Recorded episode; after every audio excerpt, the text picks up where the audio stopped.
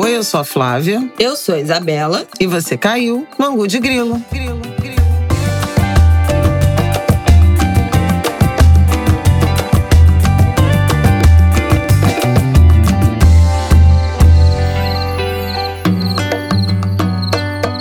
Oi, Angulers! Boa terça-feira pra vocês, tudo bem? Como você está, Flávio? Cansada. Estamos bem até amanhã dessa segunda-feira. Poderia dizer assim, eu acho. Não, fale por você, porque eu tô mal desde domingo de manhã. Por quê? Por causa da violência política homicida que se materializou no Brasil. E isso é muito preocupante. Desesperador. Falaremos disso. É um dos nossos temas. Vamos abrir o nosso episódio de hoje, como prometido, com o Martinico, falando abacatelho, abacatelho. Toca aí nosso bebezão. Como você quer ouvir? Abacatelho. É? Abacatelho. Então tá bom. A mamãe vai botar, tá? Abacatelho. A mamãe vai... Abacatelho. Tinha prometido na semana passada, esqueci, gente, de mandar o áudio, de incluir o corte do áudio, mas já tô abrindo aqui o programa nos redimindo com este bebezinho ouvindo, com esse bebezinho falando abacateiro. Bom, vamos começar o nosso episódio de hoje falando da renúncia do Boris Johnson. Gente, fiquei passada. Vocês sabem que aqui no Ângulo de Grilo a gente tá mergulhado, né? Nesse assunto Inglaterra, Reino Unido, essa troca de primeiros-ministros, essa crise do Brexit, foi uns assuntos que já agitaram aqui o nosso podcast. Então, assim, eu acordei acho que foi na quinta-feira, não foi? E peguei o celular, Boris Johnson renuncia hoje, segundo os jornalistas britânicos. E aí começou o pronunciamento, eu levantei correndo para assistir. Vamos falar sobre isso, sobre essa renúncia do Boris Johnson, falar um pouco da vida dos outros países, né? Porque o Brasil é só tragédia. Depois vamos falar, então, das nossas próprias tragédias. Esse assassinato brutal desse bolsonarista que matou um tesoureiro do PT, simplesmente em Foz do Iguaçu, Marcelo Arruda, simplesmente por estar fazendo sua comemoração de aniversário com o tema Lula, com o tema PT, seu aniversário de 50 anos, um homem com um bebê de 40 dias, pai de um bebê de 40 dias. Uma história, assim, pavorosa, com desdobramentos muito sérios, especialmente nesse ano eleitoral, vamos falar sobre isso. E por fim, gente, olha, eu não sei nem dizer esse nosso último assunto. A gente amanheceu, na verdade a gente foi dormir, né? Domingo à noite, já com uma notícia prévia de que um anestesista foi preso aqui na Baixada Fluminense porque foi pego em vídeo estuprando uma paciente durante uma cesárea. E hoje, nessa manhã de segunda-feira, a notícia já foi melhor apurada, já tem inclusive imagem. Olha, uma coisa assim, eu nem sei o que falar sobre isso, mas enfim, não dá para ignorar, né, esse assunto. Então vamos lá. Vamos começar com o Boris Johnson. A gente já tem acompanhado a crise que se meteu o Reino Unido desde lá do plebiscito, do Brexit. Exatamente. Isso foi que ano? Bem antes de pandemia. Foi 2018, talvez? 2019. A gente já tinha Ângulo de Grilo. Então, foi 2019, com certeza.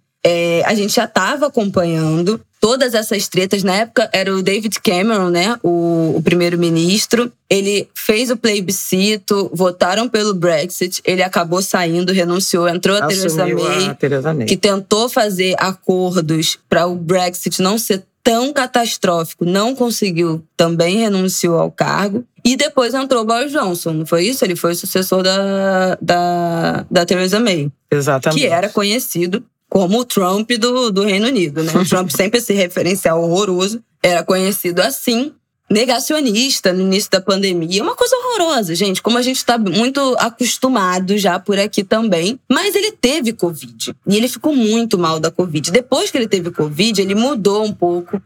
É o carro do ferro velho, ar-condicionado velho. Tá passando 3 vezes por dia esse carro do ferro velho aqui, eu não tô entendendo, gente. Pode deixar. Depois que ele teve Covid, que ele ficou muito mal, ele mudou o comportamento dele em relação à pandemia. Ele se tornou mais preocupado, respeitando melhor as regras de isolamento, de vacinação. Então, o comportamento para dele... o público. É, exatamente. Para a população. Para a população. Mas estourou um escândalo, ainda numa das ondas da pandemia, de que ele tinha comparecido, feito uma festa, comparecido a uma festa durante a pandemia. Foi um escândalo no Reino Unido. Ele ficou à beira da renúncia naquele momento, ficou ali na corda bamba, e desde então nunca mais encontrou um território amigável ou fácil para o seu governo. E aí, na última semana, ele estava passando mais uma crise no governo, porque ele nomeou o deputado Chris Pincher como vice-líder do governo no parlamento.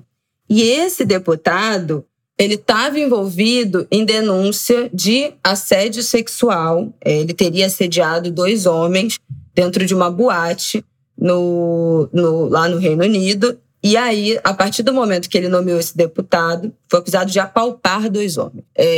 Que é assédio, né? Sexual, óbvio. Quando ele fez essa nomeação, foi a gota d'água. Ele recebeu muitas críticas, mais de 40 integrantes aliados do seu governo, mais de 50, né, no fim das contas, viraram contra ele. Então, os membros do próprio Partido Conservador viraram contra ele, e vários ministros começaram a deixar os cargos. Então, ele, sim, foi uma debandada geral. Ele já estava envolvido em vários escândalos nos últimos anos, e estava nessa corda bamba, não resistiu e ficou com Deus. E aí agora volta de novo o Reino Unido nessa saga de escolher um novo primeiro-ministro. Ele vai continuar no cargo como interino até a escolha do próximo, mas uma instabilidade absurda, né? Assim, em 4 anos, em 3 anos, já vai ser a terceira troca, né?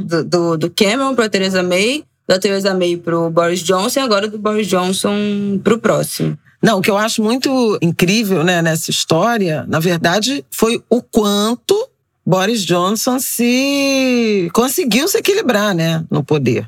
Porque os escândalos foram seguidos. Esse da pandemia foi gravíssimo, né? Das festas que ele deu, patrocinou e participou. Tem mais histórias de tráfico de influência envolvendo a mulher, enfim. Mas ele foi perdendo popularidade, apoio popular, e acabou caindo, finalmente, né, num escândalo envolvendo um assediador, né? Assédio sexual. E aí, posso contar do nosso convidado? Pode, pois por favor, chama nosso convidado. E aí a gente resolveu buscar um convidado para fazer um comentário sobre isso. Quer dizer, primeiro sobre o fato de ele finalmente ter caído a partir de um escândalo sexual, e acho que não tem como a gente não fazer uma associação com as acusações que pesam contra o ex-presidente da Caixa, o Pedro Guimarães, né? Alvo de denúncias de assédio por várias funcionárias, né, empregadas da Caixa. Ele se demitiu, foi substituído por uma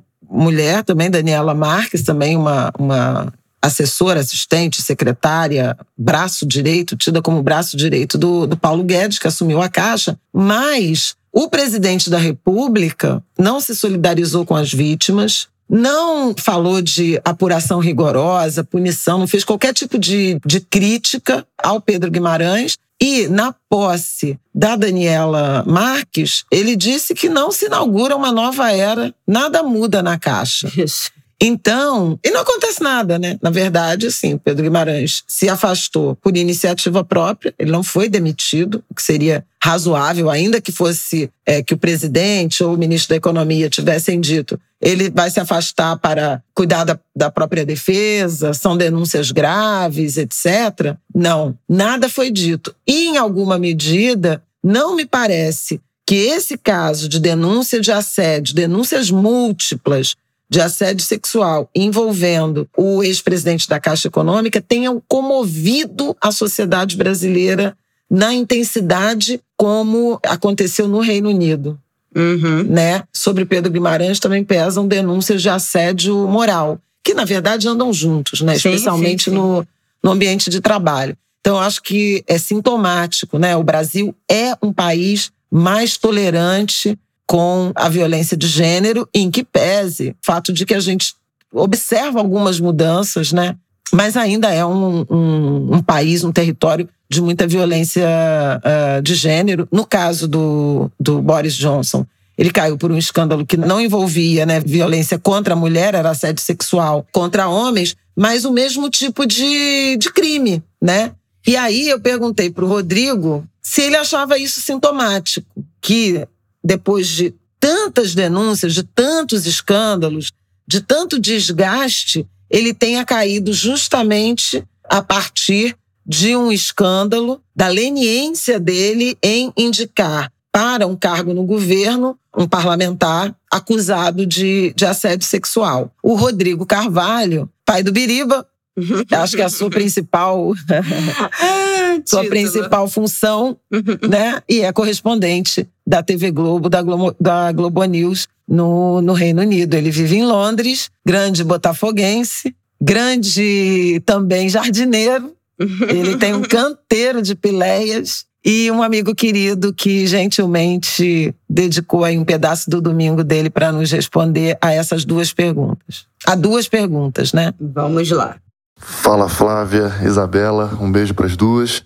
Bom estar aqui. Olha, eu acho que o fato de o Boris ter renunciado por conta de um escândalo que envolveu denúncias de assédio sexual contra um aliado dele, do Partido Conservador, que ele, Boris, alçou a um cargo importante no parlamento, mesmo sabendo das acusações, é sim um sinal de que há uma tolerância menor para esse tipo de coisa.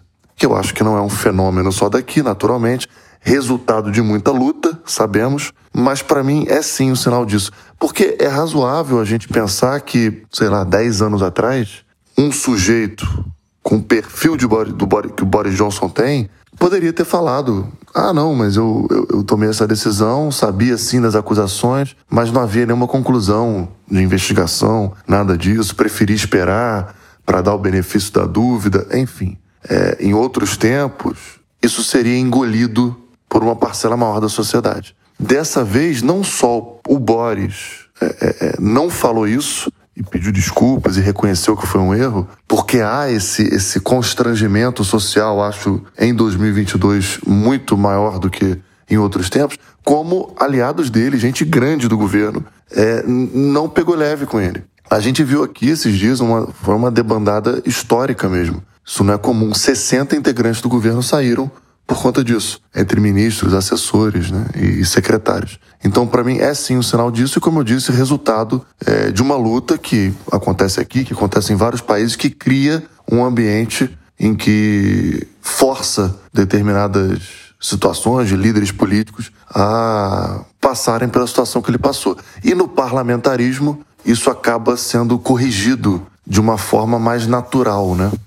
Não é o mesmo peso a renúncia do Boris, que seria uma renúncia no presidencialismo no Brasil, um processo de impeachment. Não é anormal. Aconteceu com a Teresa May, aconteceu com David Cameron, aconteceu com Margaret Thatcher, acontece. Então, é um sistema que permite, é outro debate esse, mas que permite certas correções de rumo diante de um escândalo como esse, né?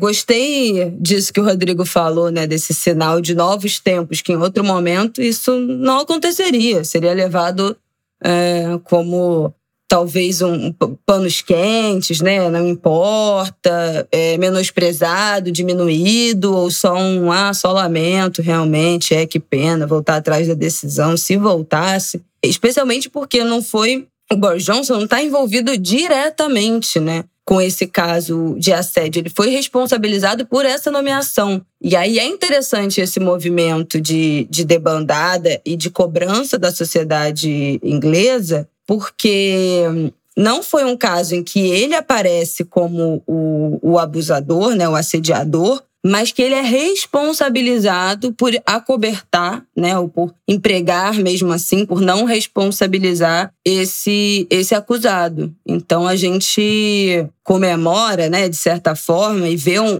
a sociedade andando um pouco, se movimentando um pouco, de quebrar essas teias, né, que protegem esses homens, esses abusadores. A gente está muito acostumado com isso, né? Todo mundo conhece alguém que já cometeu algum ato de assédio, de abuso a uma mulher, a uma amiga, e que os amigos, né, os colegas de trabalho acobertam, que continua a amizade, que não corta relações, que continua protegendo os parças, né? Foi um deslize, né? E não alcança. É que uma coisa, né, que o Rodrigo fala, e é importante isso que você está sublinhando, porque é tratado como se fosse um deslize que não alcança a competência, a formação, mas é par de tudo. É um pouco do que a gente falou no programa da semana passada sobre o comportamento sobre a declaração do vice-presidente, né? Quando ele diz que Pedro Guimarães é moralmente condenável, falhou moralmente, mas que fez uma gestão excelente. Não tem como fazer uma gestão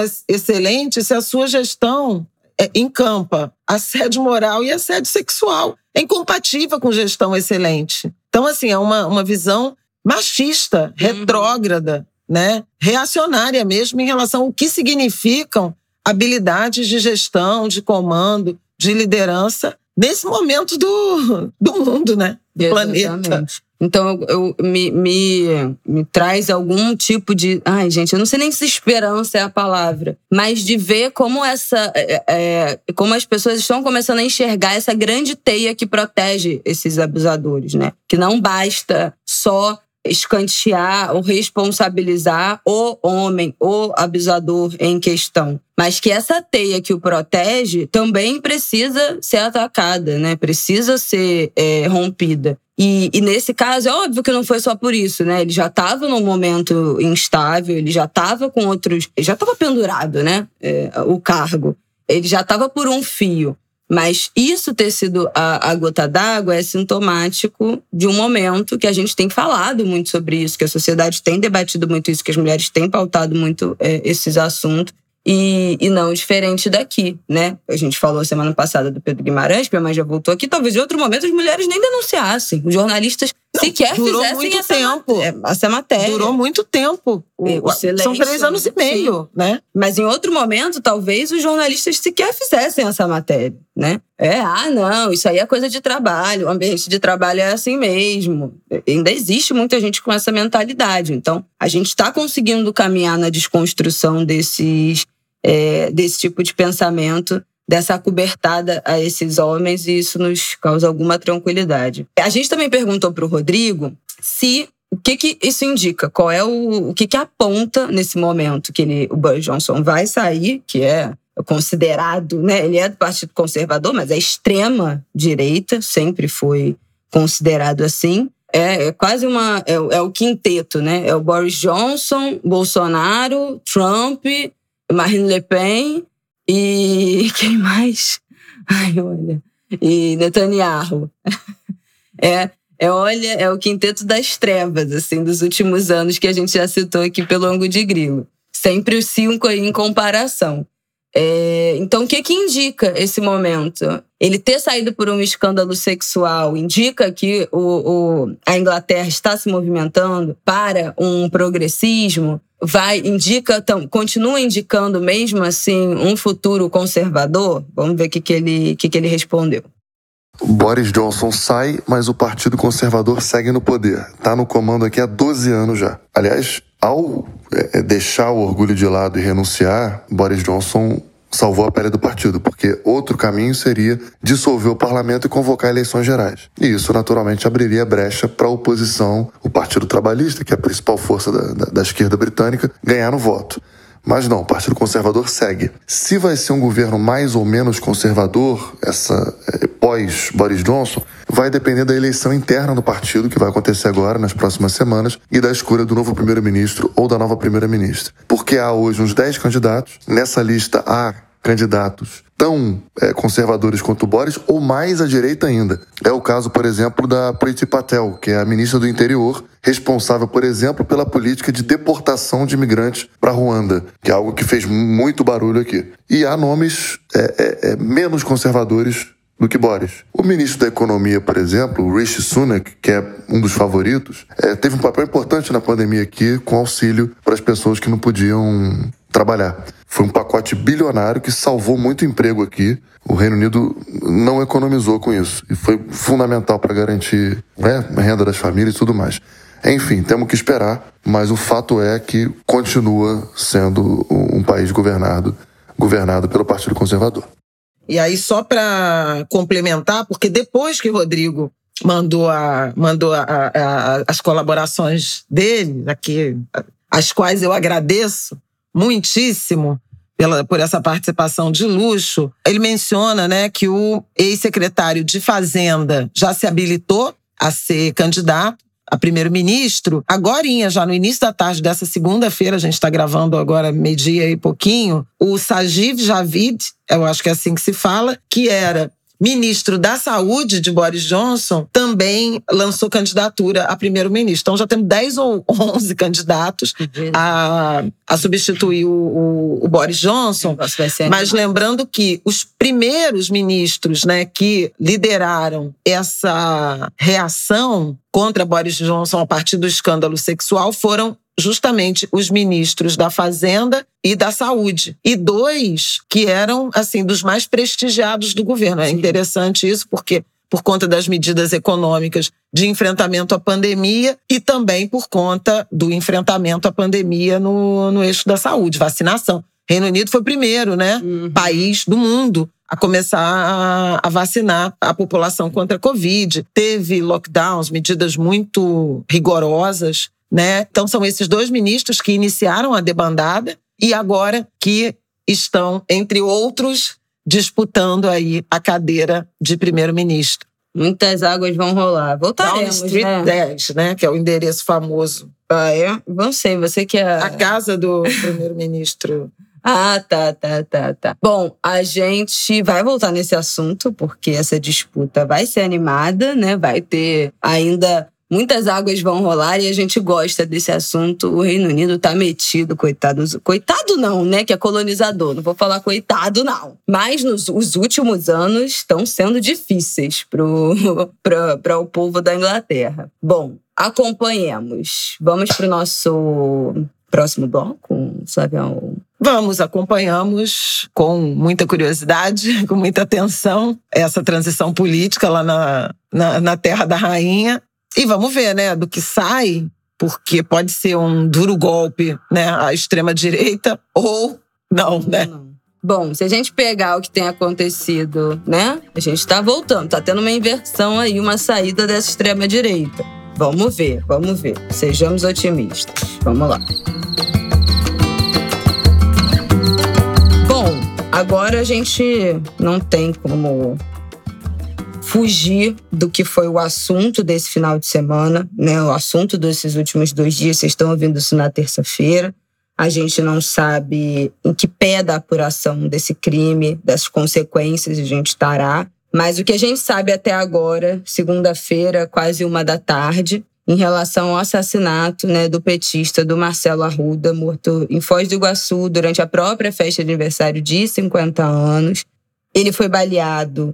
Os disparos foram feitos pelo policial penal federal Jorge José da Rocha Guaranho, que também foi ferido. Eles acabaram trocando tiros. Tudo começou com uma discussão, né? Eles primeiro discutiram. O Jorge invadiu a festa. Porque primeiro ele parou o carro e começou a ofender isso. As pessoas da festa. O Marcelo... foi até a entrada, aliás, já tinha tido parabéns. A festa era tema PT e Lula, né? Ele era tesoureiro do PT e foi candidato a vice-prefeito em 2020. Então era um militante formal, né, do Partido dos Trabalhadores. O assassino, ele estava manobrando o carro com a mulher e supostamente um filho, uma criança pequena, uma criança de colo, no carro, parou na porta da festa e começou a xingar, dizendo que aqui é Bolsonaro, petista lixo, Lula ladrão, esse tipo de coisa, bem típico, né, do repertório já conhecido. Chamaram o Marcelo, tem inclusive um depoimento que um amigo, já tinha pouca gente na festa, um amigo até achou que era um amigo do Marcelo, convidado à festa, achou que era um amigo zoando. O Marcelo foi e aí viram que eles não se conheciam. Ele começou a ofender, disse que ia matar todo mundo. Vocês tinham que morrer, vou pegar a arma e vou voltar. O Marcelo joga um copo nele, tem esse vídeo. Ele estava com um copo de cerveja e ele joga o copo e o cara sai. O Marcelo, que acabou morrendo, era guarda municipal em Foz do Iguaçu. A mulher dele, que está de licença maternidade, teve, segundo bebê, né, 40 dias, tem uma bebê de um mês, portanto... ela é policial civil e ela ainda aparece mostrando o distintivo de policial. Bom, ele de fato, o Marcelo foi até o carro, pegou a arma, ele tinha, né, por ser guarda municipal, e disse, não, eu vou pegar minha arma, porque vai que esse cara volta, né, ele ameaçou e tal, e voltou e pegou a arma. E o cara, de fato, voltou. O assassino voltou, estacionou, ela ainda tenta mostrar o distintivo, mas ele já começa a atirar, acerta primeiro a perna do Marcelo, que volta para dentro do salão, ele se aproxima e dá mais um tiro no Marcelo, e aí o Marcelo consegue reagir e atirar nele. Mais gente podia ter morrido, né? Uhum. É trágico, assim. A cena é horrível. A cena é horrível. Tem, todo mundo viu, porque ficou... É isso, né?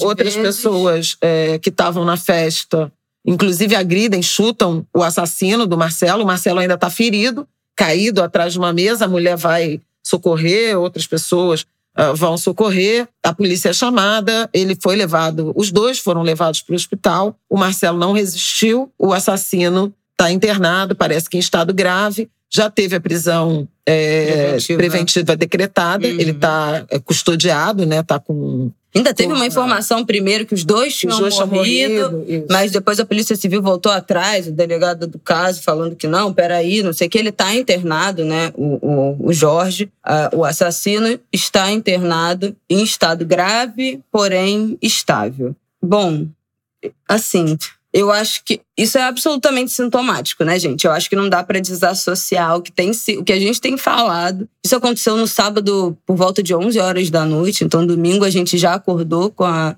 repercussão dessa notícia e vai continuar, eu acho que ao longo da semana, porque acho que tem alguns pontos que estão sendo citados e trazidos a partir disso. Não dá para dissociar o comportamento do presidente, as falas agressivas do presidente, os ataques do presidente e de sua família, né? Especialmente da sua família, dele e dos seus filhos, há esses atos violentos, homicidas. Não são coisas separadas, são coisas que têm profunda relação. Então, esse ódio aos militantes do PT, aos filiados, às pessoas de esquerda, nem necessariamente só as do PT, mas claro que um ódio exacerbado, né, a quem mostra qualquer tipo de apoio ao PT, é incentivado, né, não é indissociável, não são extremos, não são coisas que podem ser separadas, então são consequências. Isso é incentivado por essa família, sempre foi. Esse ódio é algo marcante desses últimos tempos. Isso começou antes do Bolsonaro. A gente sabe que desde que a Dilma saiu, desde o impeachment, era o início, com a queda da Dilma, essa tentativa de impeachment, né? Esse golpe que a Dilma sofreu. As ofensas misóginas a ela eram uma coisa absurda, a violência que essa mulher sofreu e o clima de violência que se formou nesse país a partir de então. Então, pelo menos desde 2016, a gente está vivendo um agravamento e a gente fala disso aqui em várias instâncias, né? O genocídio negro, a intolerância religiosa, o aumento desse fanatismo neopentecostal e como algumas vertentes dessa religião atacam pessoas de esquerda, ataca pessoas de religião de matriz africana. E tudo faz parte desse mesmo pacote, né? O BBB, Boi, Bala e Bíblia. A gente tem falado aqui, Bruno e Dom, né? Garimpo, em terra indígena, meio ambiente. Tudo é um grande pacote que tem crescido e é indissociável ao comportamento e às falas do presidente. Isso é algo que tem sido falado muito desde domingo, não são fatos isolados, de novo, né? Não é um fato isolado, isso é uma consequência de um governo violento, de um discurso de violência, de incentivo a esse discurso. E outra coisa que tem sido muito falada e um discurso que ao longo do fim de semana a gente tem conseguido, né, as pessoas na rede social, inclusive, pautar e fazer o jornalismo se posicionar e escrever de forma diferente, contra...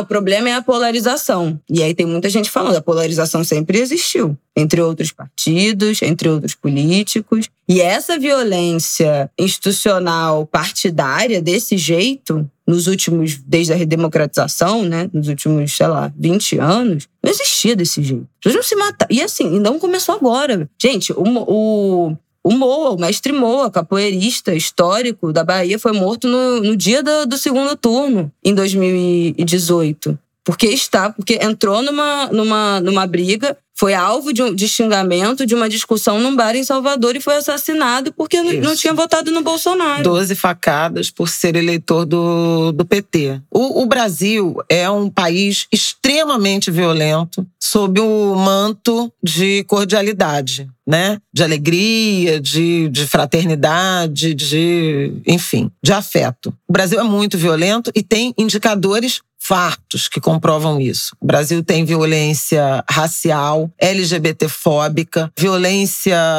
por intolerância religiosa, né? Tanto que nós temos legislação específica sobre esses temas. Quando não tem, são equiparados casos, por exemplo, da LGBTfobia, que hoje é equiparada por decisão do Supremo Tribunal Federal ao crime de racismo. Então, essa é uma questão.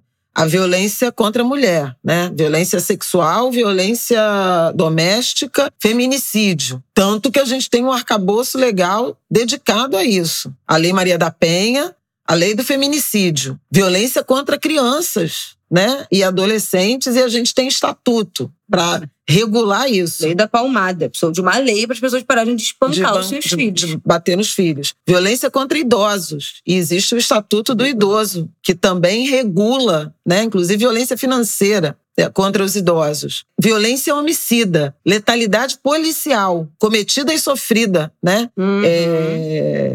São números crescentes de mortes decorrentes de intervenção policial e também um número nada, minimamente aceitável de mortes de agentes da lei em serviço ou não. Então, assim, o Brasil é um país violentíssimo e que também convive há bastante tempo com violência política. Mas veja, nós subimos alguns degraus nesses últimos anos. Há, por exemplo, muitos episódios aqui no Rio, é muito frequente. Violência política entre adversários, mas adversários objetivos, né? Um candidato a governador ou um prefeito que manda matar ou que mata um outro é violência política, mas não tem o caráter difuso que se vem pregando no Brasil em relação ao extermínio dos adversários. Eu acho que é importante qualificar isso, né? Nós somos o país, e no caso do Rio de Janeiro, o Estado,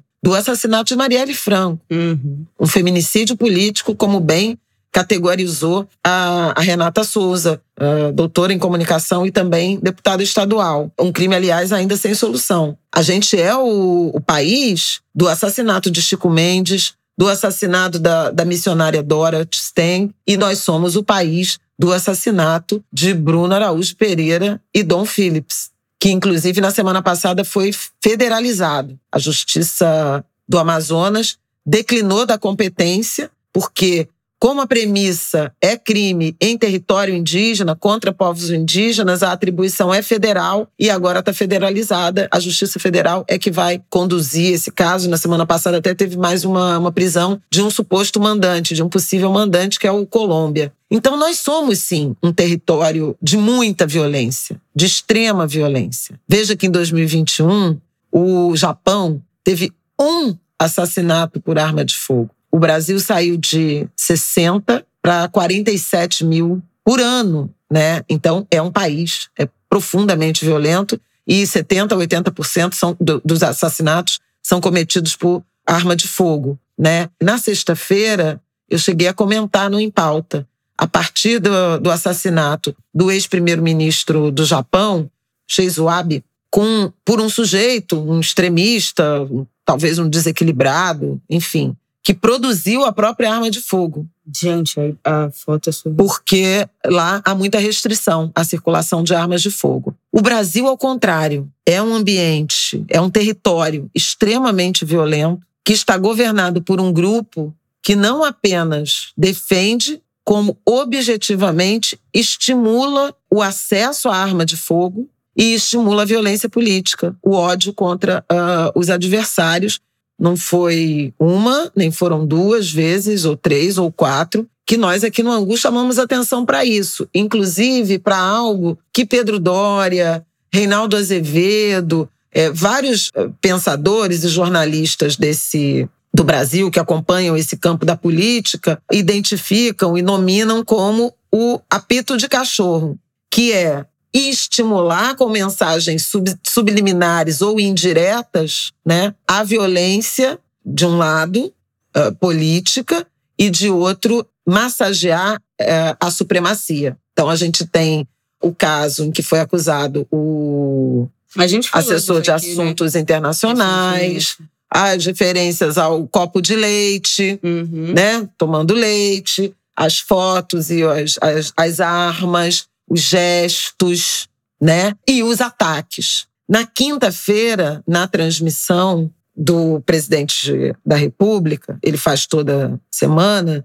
ele fez uma referência que foi inteiramente interpretada à violência política no período pré-eleitoral. Ele disse, abre aspas, "Não preciso dizer o que estou pensando, mas você sabe o que está em jogo. Você sabe como você deve se preparar. Não para o novo Capitólio. Ninguém quer invadir nada, mas sabemos o que temos de fazer antes das eleições." Fecha aspas. Isso teve uma interpretação generalizada de que é uma incitação a violência política, sem que tivesse ampla repercussão, declarações de repúdio dos entes, das instituições, das lideranças das instituições democráticas. Esse é um ponto. Eu quero também chamar a atenção à frequência de episódios de violência não letal, mas que são ações de ameaça, de intimidação, e uma aconteceu aqui no Rio de Janeiro, no ato Lula, Freixo, Siciliano, Molon, não vou nem entrar nesse mérito, né, das candidaturas,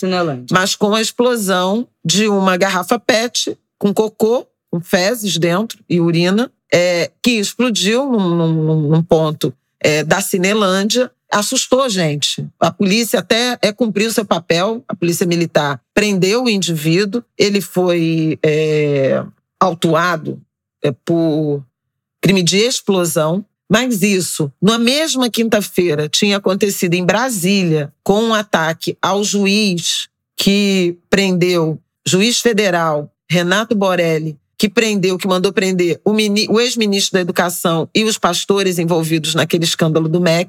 Atiraram ovos e fezes no carro dele, em movimento. Ele estava dirigindo e ele ficou, inclusive, sem visão. Poderia ter sofrido um acidente e morrido. Em meados de junho, em Uberlândia, militantes, enfim, simpatizantes da candidatura Lula, Alckmin, Alexandre Calil, ex-prefeito de Belo Horizonte, estavam esperando na universidade a presença do ex-presidente Lula e do ex-prefeito Calil, quando foram agredidos por jatos de um líquido disparados de um drone. Primeiro se achou que eram fezes e urina, e depois descobriu que era uma solução com agrotóxico, defensivo agrícola. Os caras foram presos, os envolvidos estão sendo indiciados. Mas assim, são indícios fortes. Ciro Gomes foi atacado verbalmente numa visita a uma exposição agro, acho que em Ribeirão Preto, em maio. Também em maio, Lula teve o carro cercado em Campinas. São todos episódios não letais, mas que caracterizam violência política crescente, né? Com estratégias que atenuam o crime, mas que instauram um clima de medo, né? De repressão e de restrição às manifestações democráticas. O próprio ato da Cinelândia, o palco era cercado, né? Tinha uma frente de palco onde ficariam apoiadores e tal, mas que era cercado com tapumes, assim, de 2,5 metros. E para você entrar nesse espaço que era a frente do palco, tinha detector de metal, tinha revista.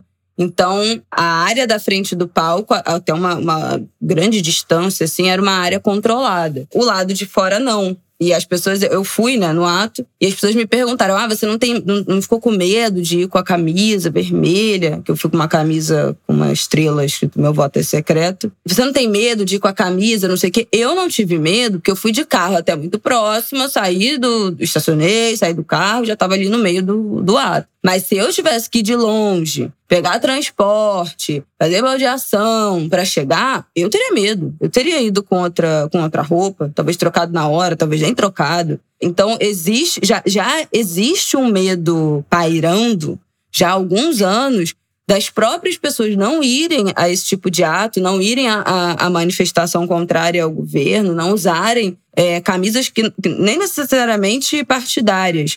Mas a cor vermelha, as próprias manifestações do movimento negro. Tem proibição de usar vermelho em cerimônias do governo, sim, em empresas públicas, né? E assim, eu até queria adicionar mais um ponto, porque eu falei de vários episódios, né? O Bolsonaro sofreu um atentado à faca na campanha de 2018 por um extremista, um desequilibrado mental, né? Que também cometeu um ato de violência política. Deveria, por isso, por ter sido vítima, né, de um episódio como esse, de uma tentativa de homicídio, ser o primeiro a repudiar isso e não a estimular.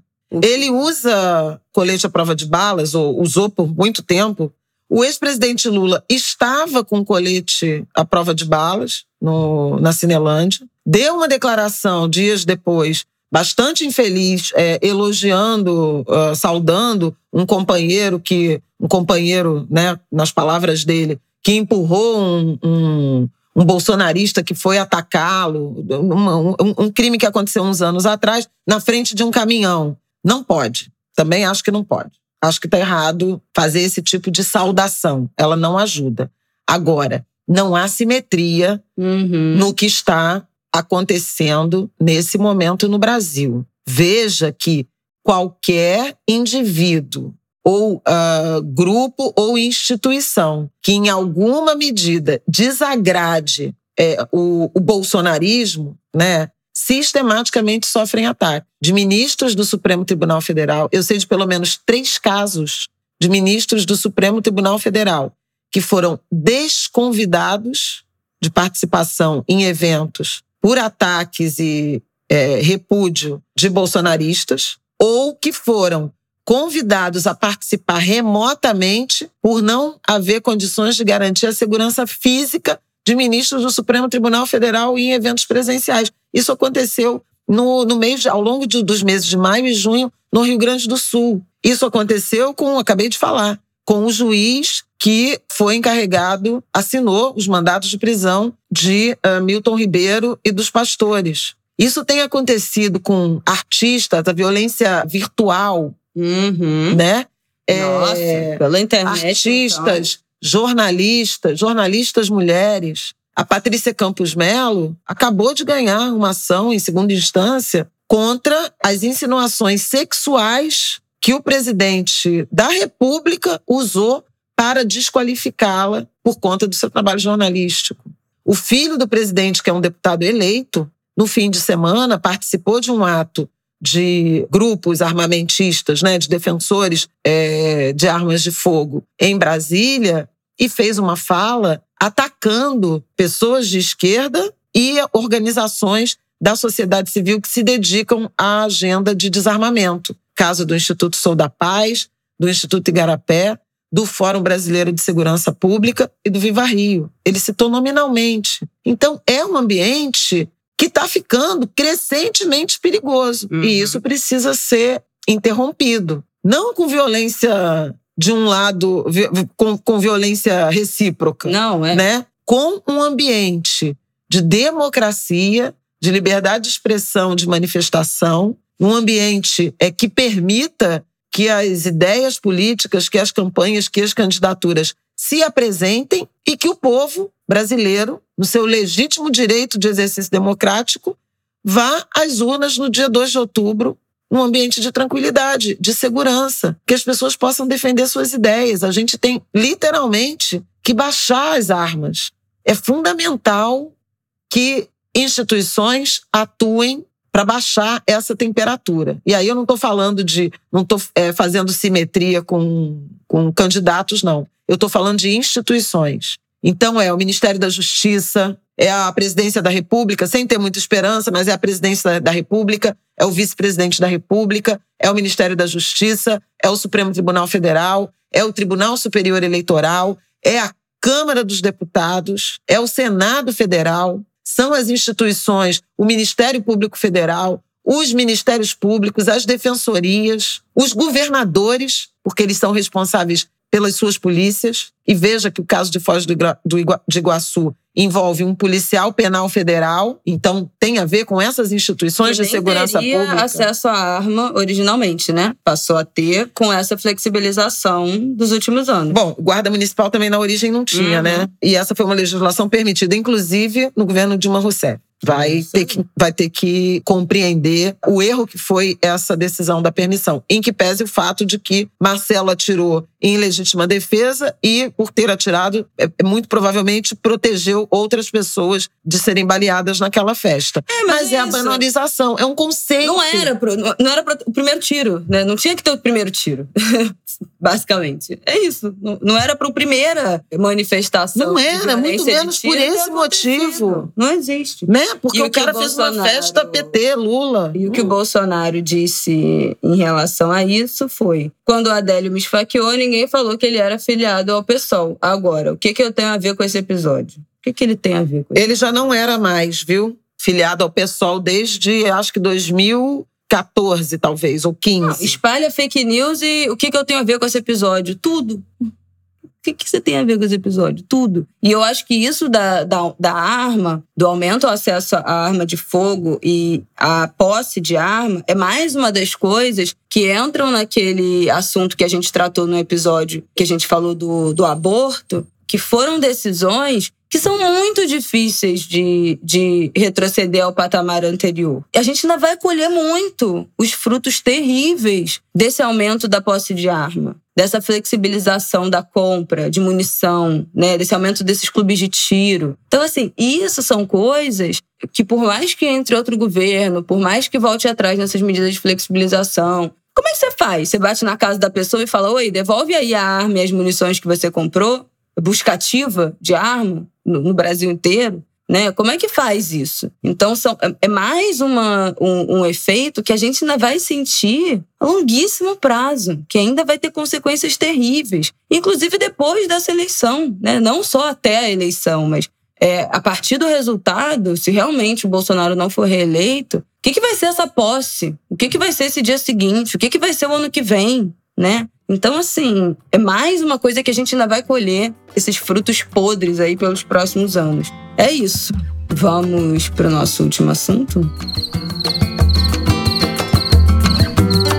Gente, eu quero passar muito rápido por essa história, porque, assim, primeiro porque acho que a essa altura todo mundo já vai ter falado sobre esse caso, né, desse anestesista que foi preso ao ser preso em flagrante depois de ter estuprado uma mulher durante a sua cirurgia de cesariana, o nascimento do filho. A gente ainda não tem informações extras, né, sobre esse caso. O médico, o cirurgião obstetra que estava fazendo a cesárea foi chamado para prestar depoimento. A gente não tem mais informações. O que a gente tem até agora, segunda-feira, 13h, é que a equipe já estava desconfiando do excesso de sedativo que ele usava nas gestantes, então já tinha uma mobilização por tentar entender o que estava acontecendo, por tentar filmar o que estava acontecendo. Durante esse domingo, ele já tinha participado de 2 cirurgias, em que não tinha como pessoas filmarem, né? Na terceira cirurgia do dia, na terceira cesárea do dia, a equipe conseguiu, os enfermeiros conseguiram se mobilizar e trocar o centro cirúrgico para botar num centro cirúrgico em que eles conseguissem entender, ver e filmar o que estava acontecendo para denunciar esse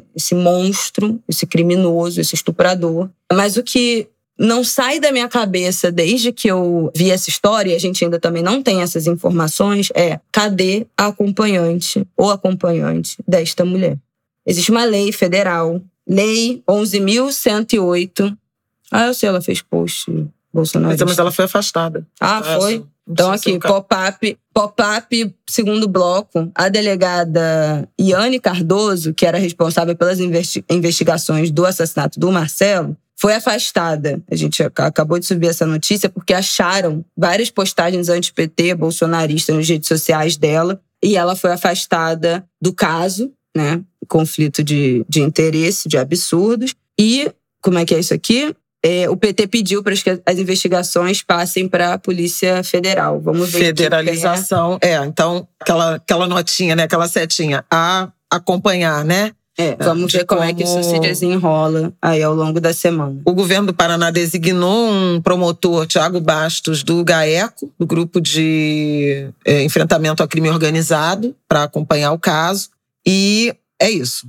Vamos acompanhar, mas a notícia da hora, do momento, é que a delegada foi afastada. Bom, mas voltando. Existe uma lei, a Lei 11.108, de 7 de abril de 2005, uma lei federal, que altera uma lei anterior para garantir às parturientes o direito à presença de acompanhante durante o trabalho de parto, parto e pós-parto imediato no Sistema Único de Saúde e, obviamente, em todas as redes privadas. Então, se você conhece alguma mulher que nos últimos quase 20 anos teve um parto sem acompanhante, essa instituição de saúde desrespeitou uma lei federal. É lei, é lei.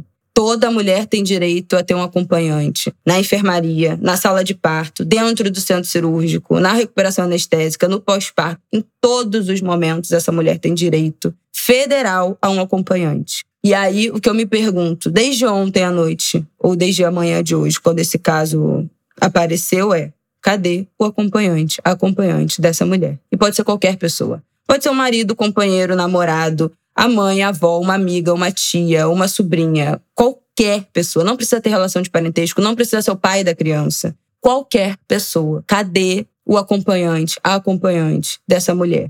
É óbvio que não dá pra gente achar que resolveria o problema, né? Mas o fato é, se tivesse uma pessoa do lado daquela mulher, segurando a mão daquela mulher, como ficou o Rafael ao meu lado, enquanto um médico cortava a minha barriga e tirava o meu filho, isso não teria acontecido. Se ela tivesse com um acompanhante durante todos os estágios do parto, esse cara não teria feito o que ele fez.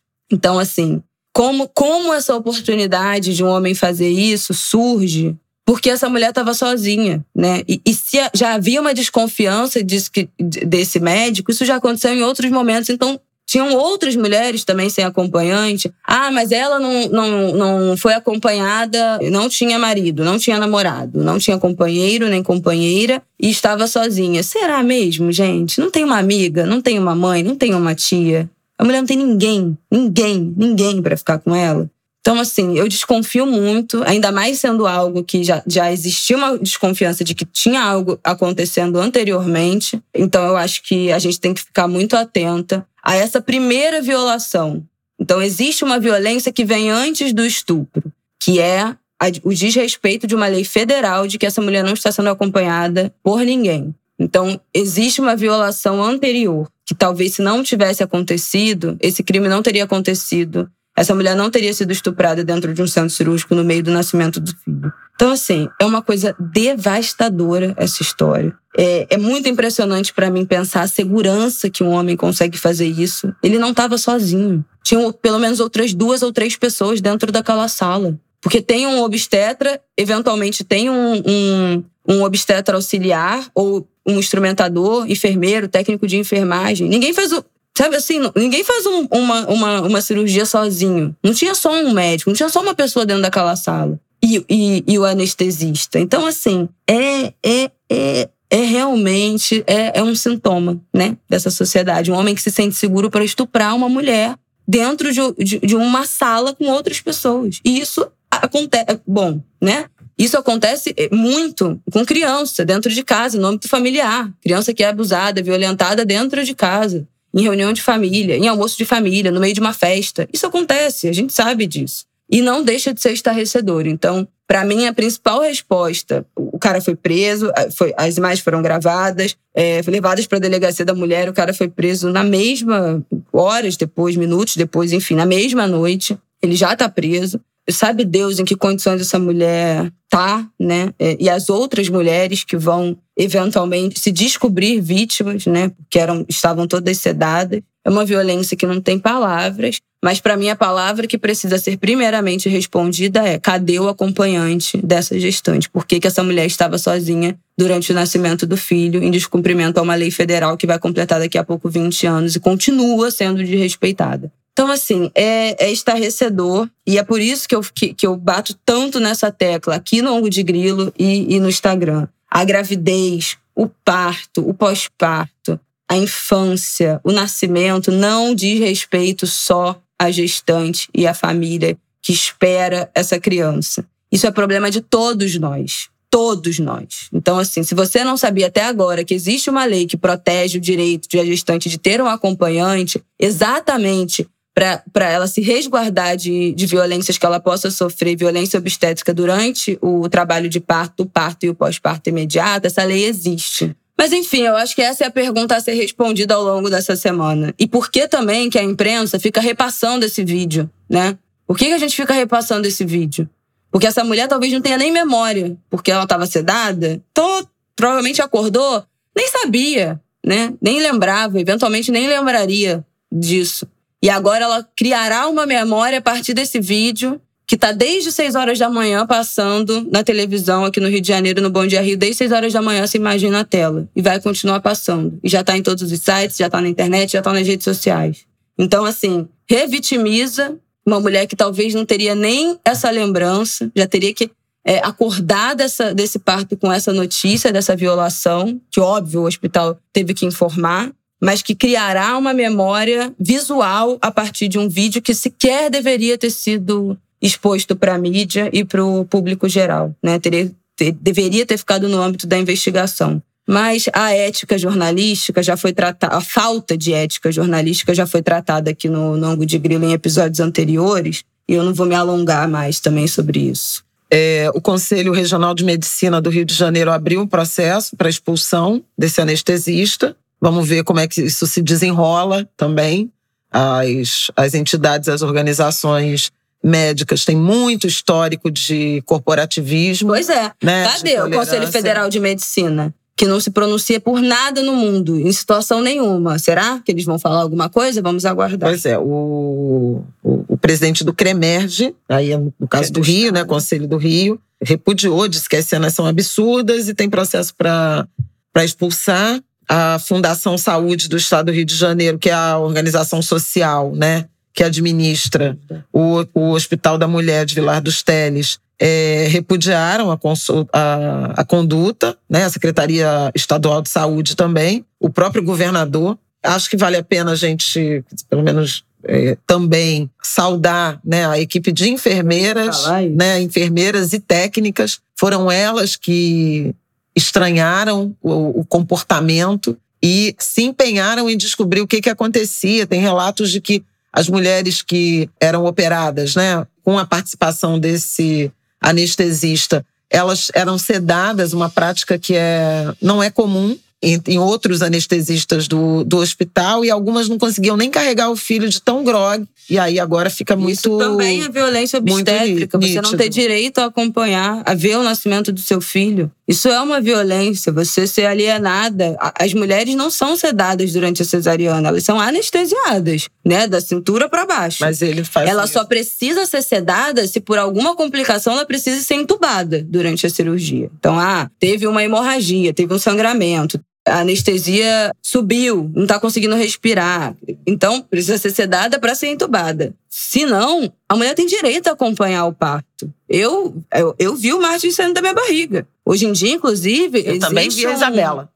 Existe, porque antigamente, né, você ficava com aquele pano e não baixavam o pano, né? O pano que divide o campo cirúrgico. Hoje em dia, os médicos abrem a barriga, não sei o quê, na hora de tirar o bebê, abaixa o pano, ergue dentro de uma cesárea humanizada, eu não vou usar esse termo, mas assim, de um parto, de uma cirurgia respeitosa, abaixam o pano e você vê o seu bebê saindo da sua barriga aberta lá. Então, assim, existem vários protocolos E aí tem, né? Você bota o eletrodo nas costas para o bebê conseguir vir para o colo da mãe, conseguir ser amamentado ainda no centro cirúrgico. Existem várias práticas de acolhimento, de humanização desse processo de nascimento, de não violência obstétrica desse processo de nascimento, mesmo dentro de uma cirurgia de grande porte, como é uma cirurgia cesariana, porque é uma cirurgia. Então, é uma cirurgia que tem riscos.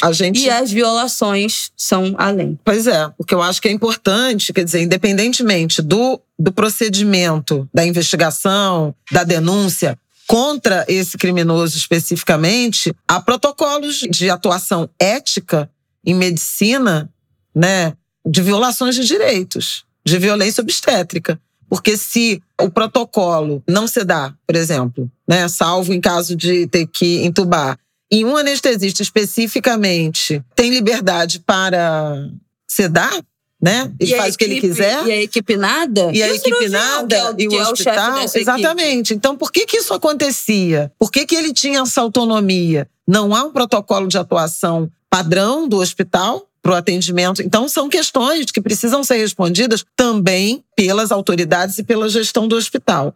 No caso específico do crime desse indivíduo, é estupro, mas com algumas qualificações, né?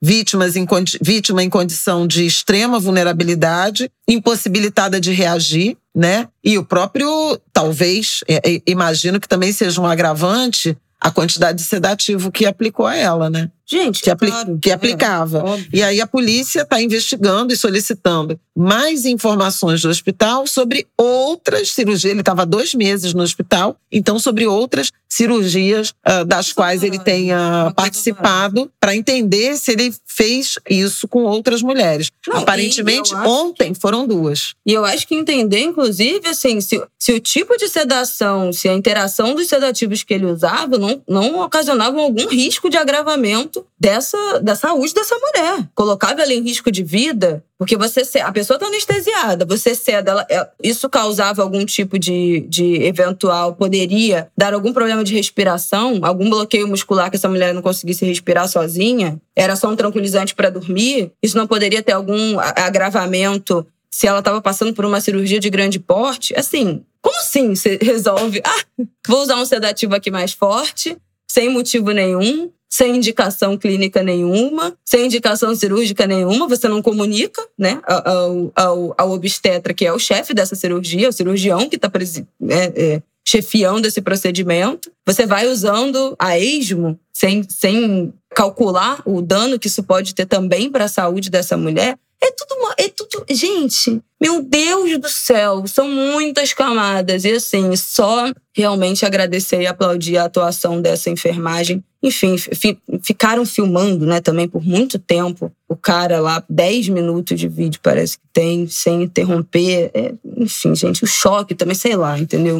Mas uma equipe que atuou para conseguir entender o que estava acontecendo, reuniu provas para fazer com que esse cara fosse realmente preso. Provas incontestáveis, né? Porque se fosse só um disse-me-disse, né? Eu vi, não sei o quê. Então, provas, infelizmente, também incontestáveis. E uma equipe que percebeu que tinha algo errado e não diminuiu, né? E não minimizou. E não caiu nesse conto de que, não, é impressão nossa, é coisa da nossa cabeça. Não, fulano é legal, não, fulano é bom. Então, assim, uma equipe que não caiu dentro dessas armadilhas do patriarcado que a gente tem falado tanto aqui e foi atrás de entender o que estava acontecendo, investigar por conta própria, reunir provas e denunciar esse cidadão imediatamente.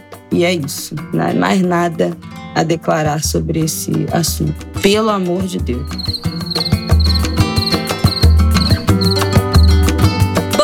Para terminar esse episódio, eu tenho uma indicação própria. Lancei um novo podcast, gente. Só o Ângulo de Grilo para pé cansado não estava suficiente, eu precisava de mais um, né? Então lancei um novo podcast, provavelmente nesse momento já estará disponível em todos os agregadores, assim eu espero. Mas já está no Spotify, as outras plataformas demoram um pouquinho para aceitar e subirem novos podcasts. O meu podcast novo chama Conselhos que Você Pediu. Ele nasce a partir de uma caixinha de conselhos que eu abro, às vezes, nos meus stories do Instagram. As pessoas mandam historinhas curtas, pedem conselhos e eu opino, falo sério, brinco, faço piada e acaba gerando uma repercussão legal e engraçada. Resolvi transformar isso num podcast bem curtinho. O primeiro episódio teve 12 minutos e assim eu espero manter, assim, no máximo 15 minutos. E estou animada! Primeiro episódio, vou dar um spoiler, foi sobre uma história de uma menina que queria terminar, mas sem magoar o namorado, que é uma coisa que eu recebo muito nas minhas redes. Essa, meu Deus, como eu termino sem magoar? E nananã, eu sou a felicidade dele, ele depende muito de mim, eu não sei o que fazer. E aí eu respondi esse primeiro caso. Estou muito feliz com a repercussão. Vou deixar aqui o link embaixo para se vocês quiserem ouvir. Mas é só procurar também Conselhos que Você Pediu, que você vai achar aí em todos os agregadores do podcast. Agradeço o seu play. Ele sai aos domingos, sim, um podcast no domingo, dia que não tem podcast. Então todo domingo vai ter episódio novo bem curtinho, tá bom? Espero vocês, então, no meu outro podcast. Vamos lá, pessoal. Você tem alguma indicação? Eu comecei a assistir uma série chamada Intimidade, que é uma série espanhola e que fala de esses crimes da Lei Carolina Dickmann. Vazamento de fotos. Exatamente, de fotos íntimas, de imagem. Revenge porn. É. Tem um caso político e um caso particular. É pesado. Nem queria estar indicando isso hoje. Então, vejam. Vamos indicar a juíza. Não, eu estou ainda começando a assistir, mas enfim. É porque, né, fomos atravessados por essas tragédias. A Juíza, documentário, que é de 2019, 18 ou 19, mas tinha me passado. E acho que vale muito a pena procurar assistir. Fala da história, da trajetória da juíza da Suprema Corte Americana, Ruth Gallagher. Não, Ginsburg.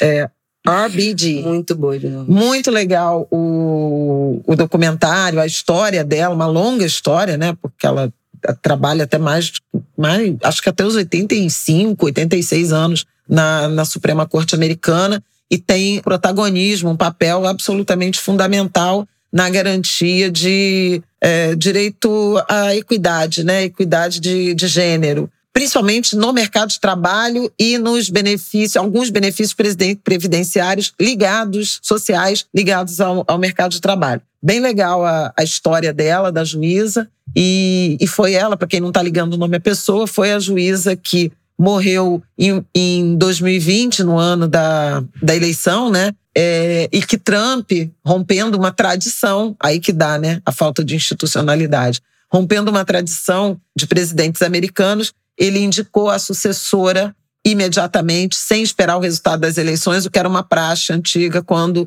um juiz da Suprema Corte morria em ano de eleição. O presidente do momento, né, em exercício, adiava, esperava o resultado das eleições para que ele, reeleito, né, ou não reeleito, indicasse e, se não, o adversário pudesse indicar em linha com o desenho, né, das manifestações populares. Não foi o que aconteceu. Trump indicou uma ultraconservadora para a Suprema Corte e hoje a gente tem aí essa maioria conservadora na Suprema Corte Americana, agora 5-4. Que mais? A gente recebeu, ainda não lemos, mas a gente recebeu a biografia da Viola Davis. Só um aviso aqui, que a gente já falou aqui, né? A gente indicou o especial da Oprah entrevistando a Viola, sobre a biografia dela, que tinha saído nos Estados Unidos, e o livro já está vendendo traduzido aqui no Brasil. Então, para quem ficou interessado, para quem viu essa entrevista, né, da Oprah com a Viola, quem ouviu a gente falando super bem aqui, muito, muito boa entrevista, muito emocionante, está na Netflix. Para quem ficou interessado na biografia, já está disponível traduzido aqui pelos lados de cá. Então, vou deixar aqui os créditos certinho aqui embaixo, a nossa sinopse, o nome e a editora. É isso, gente. Até semana que vem, né? Ai, o Brasil. É isso, vamos lá. Força, coragem, protejam-se, se cuidem. A nossa vida, a nossa sociedade não está muito amigável, não. Muito pelo Aproveitem contrário. O céu azul desses dias aqui no Rio, mas vai esfriar, né? A gente está no inverno. Olhem pro céu sempre. Empurra o céu. Olhem para o céu sempre que possível. Empurrem o céu. Como diz Ailton Krenak. É isso, gente. Boa semana, bom fim de semana para vocês. Um beijo. Até.